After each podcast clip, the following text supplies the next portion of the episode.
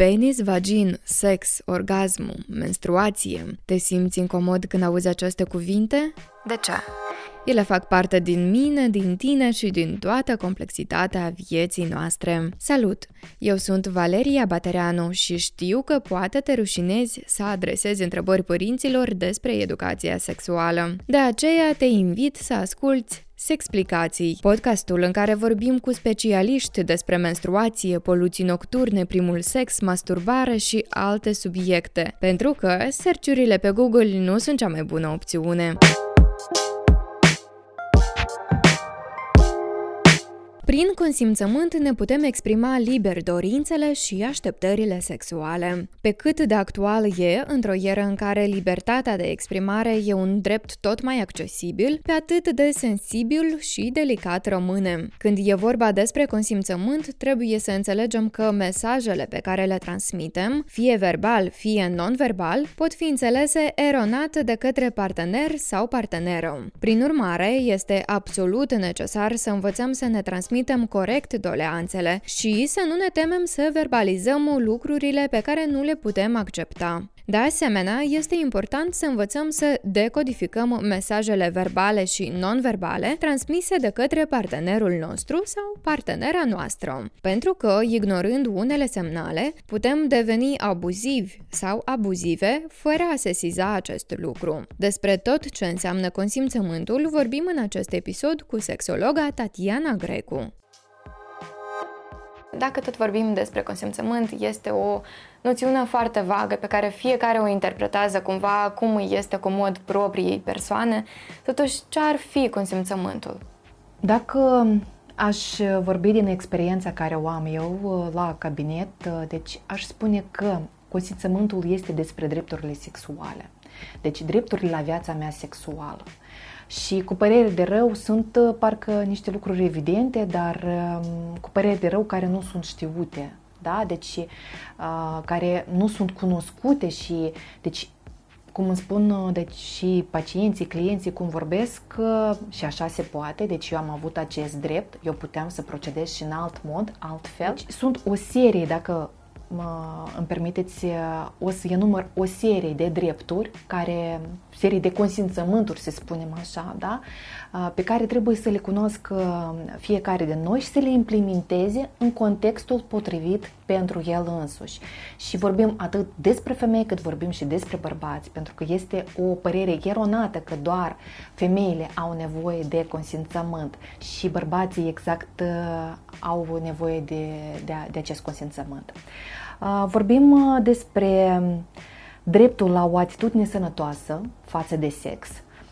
Vorbim despre dreptul să primesc informații precise și viabile despre sex vorbim despre confidențialitatea vieții sexuale, ce, ce, cu părere de rău, acum nu prea se urmărește sau sunt dintr-o extremitate în alta, hai să spunem, da? Sunt unii care în genere tac absolut și nu vorbesc categoric, dar sunt care vorbesc prea mult și care nu dețin iar niște informații veridice ce ține de viața sexuală dreptul la protecția corpului meu împotriva violenței fizice Aici aș comenta cu mult mai multe, deci aș spune pentru că dacă să vorbim despre anumite scheme sau tipare, dacă, deci ceea ce a văzut copilul acolo în interiorul familiei de origine, el, dacă vede acolo, el atunci poate să o primească, este o probabilitate foarte mare să o primească ca o normă, așa tip de comportament cu elemente de violență fizică. Deci când ajunge la maturitate, da, el o primește cu o normă și când eu îi vorbesc că nu este ok, nu este normal, tu ai dreptul la corpul tău, tu decizi ce să faci cu el și cum să faci cu el, deci nu altcineva, deci este o descoperire pentru, pentru persoana care este în fața mea. Vorbim despre dreptul la propriile mele sentimente, credințe, opinii și înțelegerea sexului, ce ține de viața sexuală. Am dreptul uh, să-mi stabilesc propriile limite sexuale, Am dreptul să spun nu comportamentului sexual, experienței sexuale, să refuz experiența sexuală, indiferent de context. Deci, dacă mie nu-mi place, eu am zis un nu mare și categoric, da? Dar dacă cumva la mine părerea se schimbă, atunci eu caut modalități să vorbesc, să încerc să transmit acest mesaj corect celuilalt. Dreptul să opresc impulsul sexual către mine pe care îl consider inadecvat sau inconfortabil, am dreptul uh, să-mi dezvolt sexualitatea în conformitate cu preferințele și orientarea mea sexuală. Deci nimeni nu are dreptul să critique că ce identitate ai sau ce orientare ai sau ce preferințe ai. Deci asta ține doar de tine însăți. Doar că, cum uh, menționez eu, să nu fie în detrimentul persoanei sau în detrimentul altcuiva. Deci, da, ce îți ține să faci ca să fii ok pentru tine și pentru cei din jur. Am dreptul să am un partener iubitor care să mă respecte, să mă înțeleagă și să discute de bunăvoie sexul cu mine. De ceea ce lipsește cu părere de rău acum la moment. Dacă am frica asta de a comunica cu partenerul, să studiem da, ce preferințe, ce posibilități, ce potențial sexual poate să aibă cuplul nostru. Vorbim despre dreptul uh, să vorbesc cu partenerul meu despre abuzul sexual sau altfel de abuz care l-am avut până la uh, relația dată. Deci, iarăși, frica asta că să nu creadă că ceva eu nu sunt re- în regulă și mai ales în societatea în care trăim noi, unde sexualitatea în genere este blamată, este criticată sau este expusă într-un mod, uh, să spun așa, mai, mai puțin frumos, da? mai puțin educat. Și am dreptul la o plăcere și satisfacție sexuală sănătoasă. Deci eu am dreptul să cer din această relație, din acest contact cu partenerul, ca eu să trăiesc cu o anumită plăcere. Deci eu vreau, eu pot și eu îmi permit. Cam, cam așa. Da. Cum de cele mai frecvente ori se manifestă un consimțământ sexual? Pentru că nu putem de fiecare dată înaintea unui act sexual să zicem da, eu sunt de acord, să semnăm uh, o foaie sau altceva. Deci cum se manifestă prin uh, lucruri poate non-verbale? Deci consimțământul sexual, uh, de fapt, el uh, apare sau el se dă nu doar imediat înainte actului sexual. Deci consimțământul el apare, se dezvoltă de facto în, într-un context.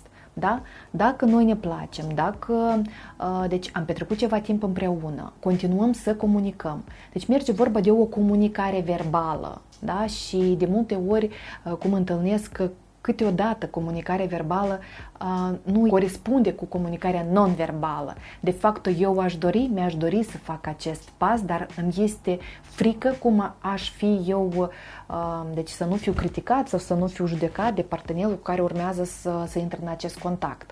Da? Și deci se discută. Deci, de obicei se discută, uite, sunt pregătit sau nu sunt pregătită pentru, pentru acest, acest pas.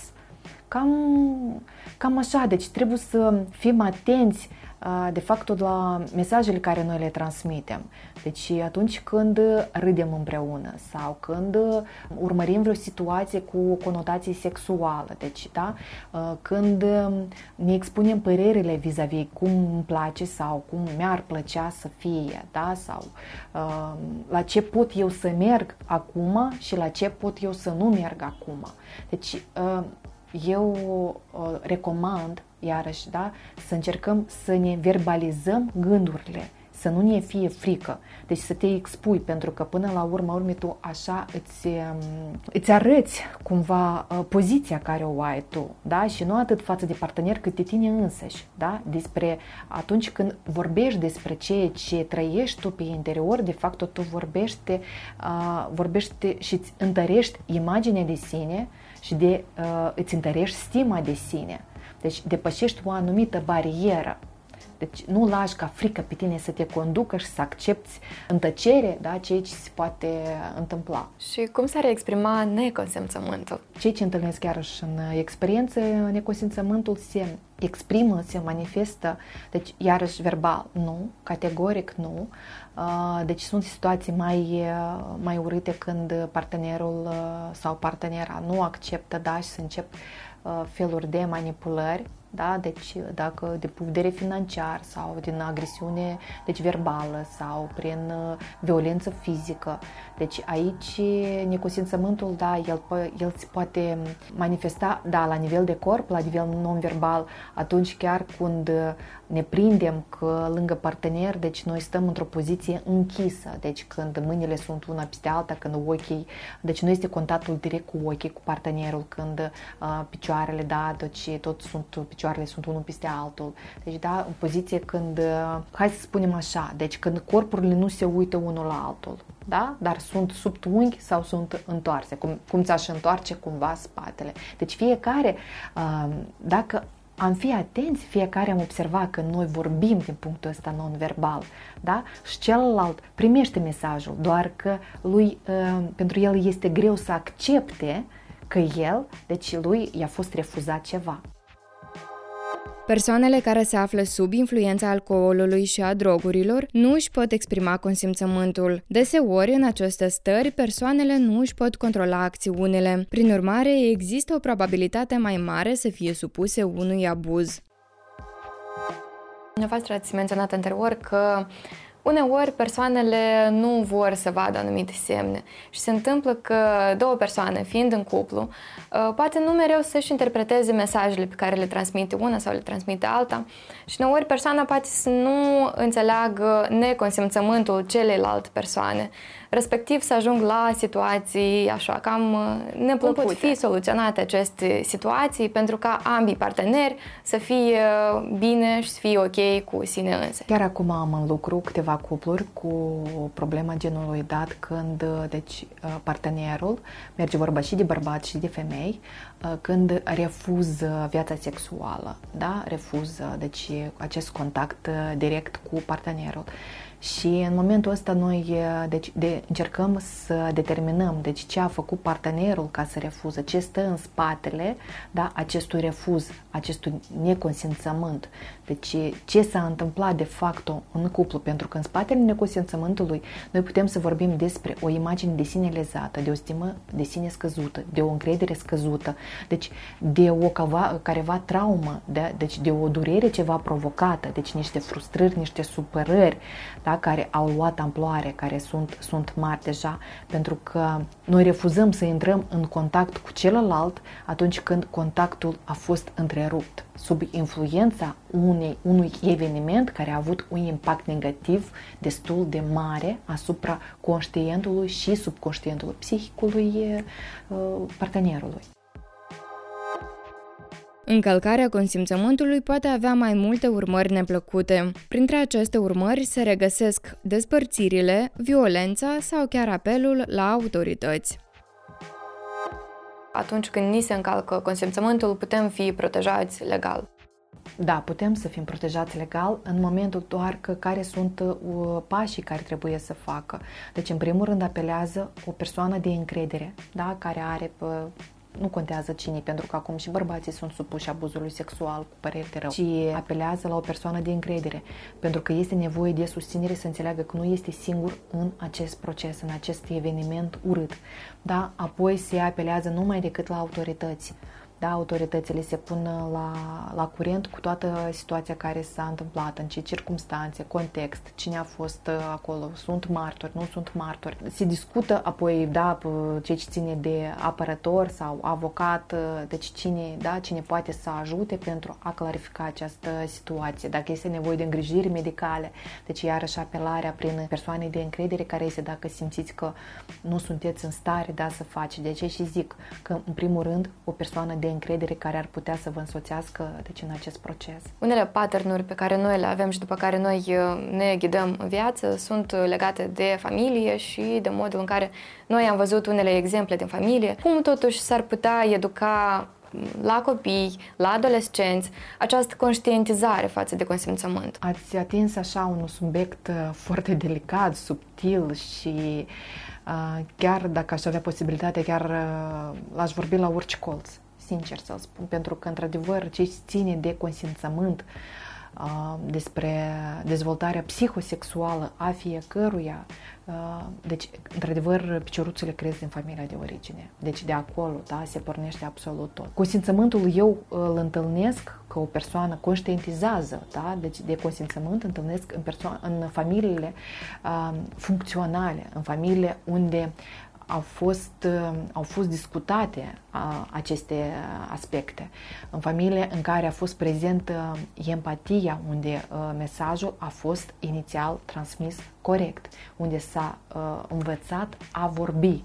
Deci să vorbesc ceea ce eu simt, ceea ce trăiesc eu acum și ceea ce gândesc eu acum la moment. În mare parte, cu părere de rău, noi avem undeva 70% de familii disfuncționale, unde empatia nu a existat, unde copiii au fost uh, crescuți în ignorare, în abuzuri uh, fizice, da, unde o palmă sau o bătaie era considerată ca o măsură de educație preventivă, hai să spunem, da, că să nu fie, deci, care apoi copiii când cresc, ajung la maturitate, consideră asta o normalitate. Când înțeleg că dacă granițele lor, da, psihologice, au fost încălcate, atunci și ei automat au dreptul de a încălca aceste granițe, cu părere de rău. De aceea, ce ține de consimțământ, deci ține de educație și de faptul să mă orientez ce vreau eu acum, ce pot eu acum să-mi permit. Da? Deci mă orientez la potențialul și capacitățile, la abilitățile, calitățile care le am, le, mă caracterizează acum la moment și puterea care o am eu să mă impun în fața celuilalt. Deci dacă nu ați fost ajutat da, să, de altcineva să creșteți, atunci vă vorbim că atunci eu încerc cumva să mă dezvolt. Dacă simt pe interior că ceva nu așa, ceva nu se potrivește, ceva îmi creează disconfort. Deci acum chiar este o accesibilitate da, la informații ce ține de internet, dar acolo tot aș spune un filtru foarte, uh, foarte mare. Dar cred că mai mult ne orientăm la ceea ce, ceea ce avem noi pe interior. Dacă simți durere, dacă simți frustrare, dacă simți supărare, atunci tu mi spui un categoric nu, da? nu mergi în acea experiență. Deci dacă de mici copii nu ne s-a făcut cunoștință cu această cultură a consimțământului, atunci când suntem adolescenți, fie că deja suntem maturi, trebuie să ne orientăm mai mult spre Uh, percepțiile noastre interioare și să ne dăm mai multe întrebări atunci când simțim că nu este bine. Că nu este bine când simțim un disconfort pe interior. Deci acest, el este acest disconfort, pur și simplu noi nu am fost învățați să-l auzim, să-l simțim. Deci, dar este clopoțelul ăsta care sună și corpul când îți spune sau pe interior că, uite, oprește-te, deci ceva nu este în regulă da? Deci simți un pic așa parcă încordat, așa un fel de încordare pe interior, o simți cu ceva nu merge. Și dacă ceva nu-ți place, atunci vorbești. Eu uh, uh recomand când fac, uh, deci vorbesc cu adolescenții, recomand că să apeleze, deci la cineva, dacă nu puteți la părinți, atunci rugați că părinții să găsească pe cineva, un, un specialist cu care ar putea să stea de vorbă, da?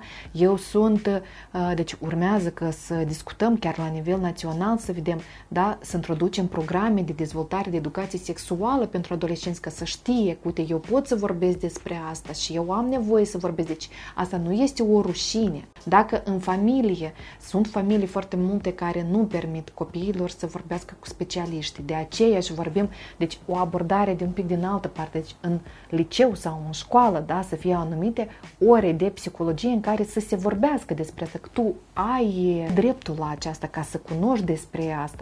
Uh, multe interdicții eu întâlnesc în familii religioase. Deci pentru că iarăși reieșind din această cultură religioasă, că acolo sunt impuse da, anumite aspecte care el trebuie acceptate. Deci cu așa trebuie să fie și nu, și nu altfel. Deci aici sunt, de aceea și zic, consimțământul este un, dintr-o parte, este un termen destul de vag, dar din altă parte, parcă ar fi ușor. Parcă da sau nu.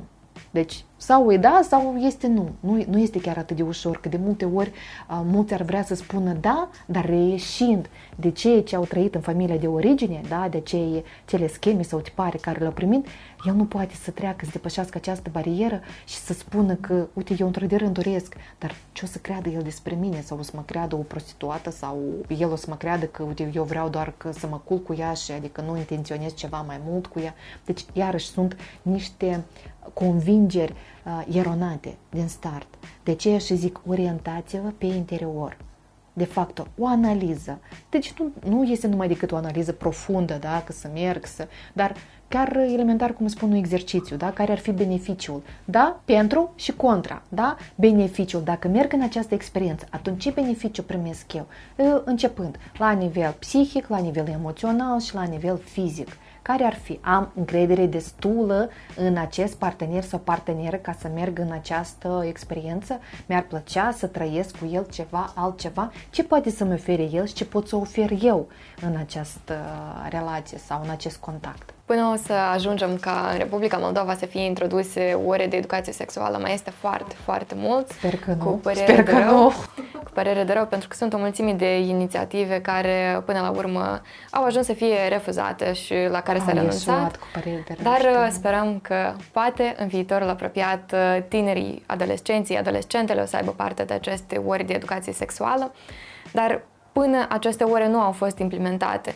Cu cine pot să vorbească tinerii care au ajuns într-o situație mai puțin plăcută pentru care nu și-au dat consimțământul, dar în același timp nu au spus nici nu? De ceea ce vorbim uh, doar de specialiști din domeniul meu pentru că cei care au o anumită pregătire, care ar putea să-i îndrumeze, da, să-i sfătuiască, să le recomande ce să facă, deci psihologi, sexoterapeuți, anume care au careva cunoștință în această, în această direcție, cu părere de rău, pentru că am întâlnit profesori, învățători din școli care am discutat, care au o atitudine, hai să spunem așa, mai puțin pozitivă vis-a-vis de, da, care tot vin cu anumite limite, restricționări, cu păreri de rău, da, am întâlnit și întâlnesc, de aceea aș zic, unica unde rămâne, deci psihologii pur și simplu, da, și sexoterapeuții sunt obligați chiar din start. Dacă nu sunt ei la curent, îi pun eu la curent, da?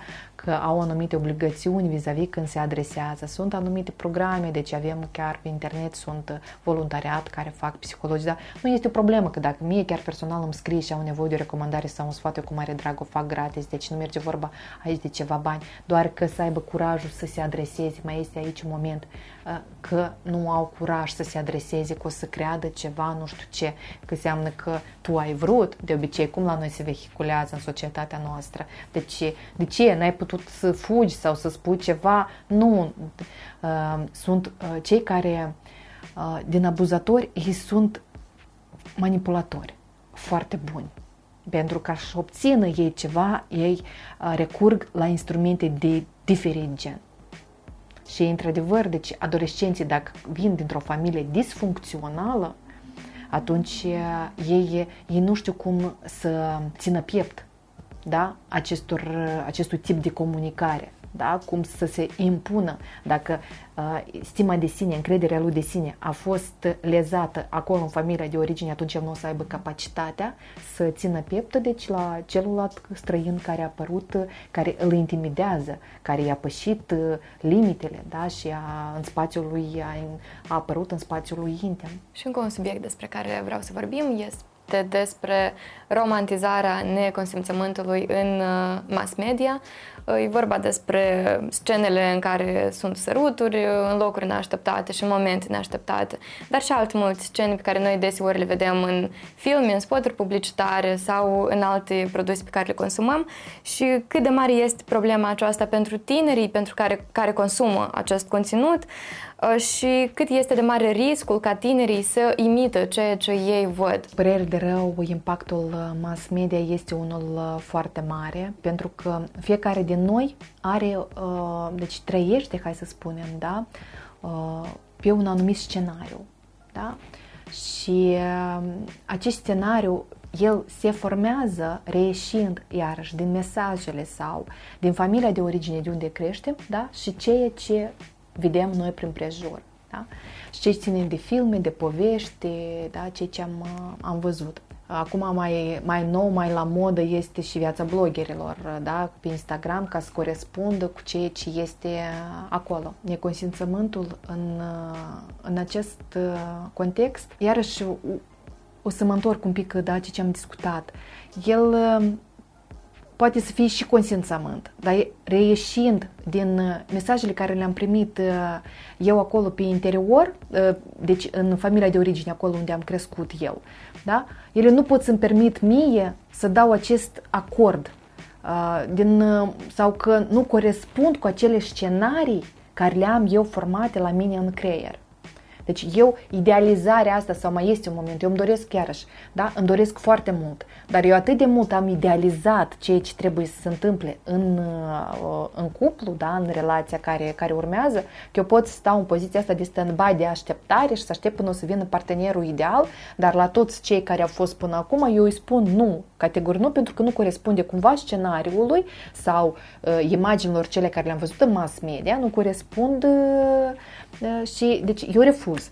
Ceea ce ține de risc, într-adevăr, este foarte, foarte riscant. Tendința asta înspre idealizare, înspre perfecționismul ăsta, da? că mai este un moment tot care îl întâlnesc, deci când uh, încearcă adolescentul încearcă cumva realitatea care este, deci să o adapteze la realitatea lui pe interior, ceea ce este practic imposibil. Da? Când ar trebui invers să fie. Deci ceea ce am eu de scenariu sau ceea ce am eu în cap la mine, eu trebuie să adaptez la realitatea care o am. Eu pentru că tu nu poți o lume întreagă da, să o faci să danseze după, sau să procedeze după regulile care le impui tu. Deci aici este un risc, un risc într-adevăr foarte mare pentru că creează imposibilitatea, îi formează de fapt imposibilitatea de a crea o relație cu celălalt. Deci se pierd mecanismele este de a forma, de a intra în contact cu celălalt. Deci eu consider că el trebuie să corespundă absolut total la ceea ce vreau eu și eu nu iau în calcul că acest tot este un om care are anumite preferințe, care are anumite și el un scenariu, da? care are un mod anumit de viață. Da? Și cumva eu vreau să-l modelez, chiar să-l Uh, să-l distrug și să-l creez după ceea ce văd eu, uh, ceea ce am de fapt uh, la mine acolo, scenariul care l-am la mine pe, pe interior. Deci și este să ajunge până la stări că um, refuzuri, deci fetele, care este problema, deci care întâlnesc, chiar ieri vorbeam cu doamna endocrinolog, că fete la, de la 22 de ani, 23-24 de ani, deci care suferă de vaginism. Dar vaginism ce este? Asta e imposibilitatea întreținerii actului sexual. Este o contracție involuntară a mușchilor uh, vaginali. Deci e refuzul când toate analizele, absolut, da, ginecologic, este sănătoasă. Deci o categorie refuz pentru că el nu corespunde, da, dacă să vorbim din alt aspect, el nu corespunde cu ceea ce am eu uh, deci, în, în creierașul meu. Deci sau la bărbați, deci tulburări erectile tot exact la aceeași vârstă, da? 24-25 de ani, atunci când uh, partenera uh, sau am o frică foarte mare de a intra în contact cu partenera, deci sau că uh, ea nu corespunde, iarăși, la ceea ce scenariu care l-am la mine în... Deci un paradox extraordinar de mare. Mulțumim că ne-ați ascultat alături de voi a fost Valeria Batereanu. Nu uitați să vă abonați la podcastul Sexplicații pe platformele de podcasting, YouTube și pe pagina noastră de Instagram. De asemenea, ne puteți urmări activitatea pe sexplicații.md.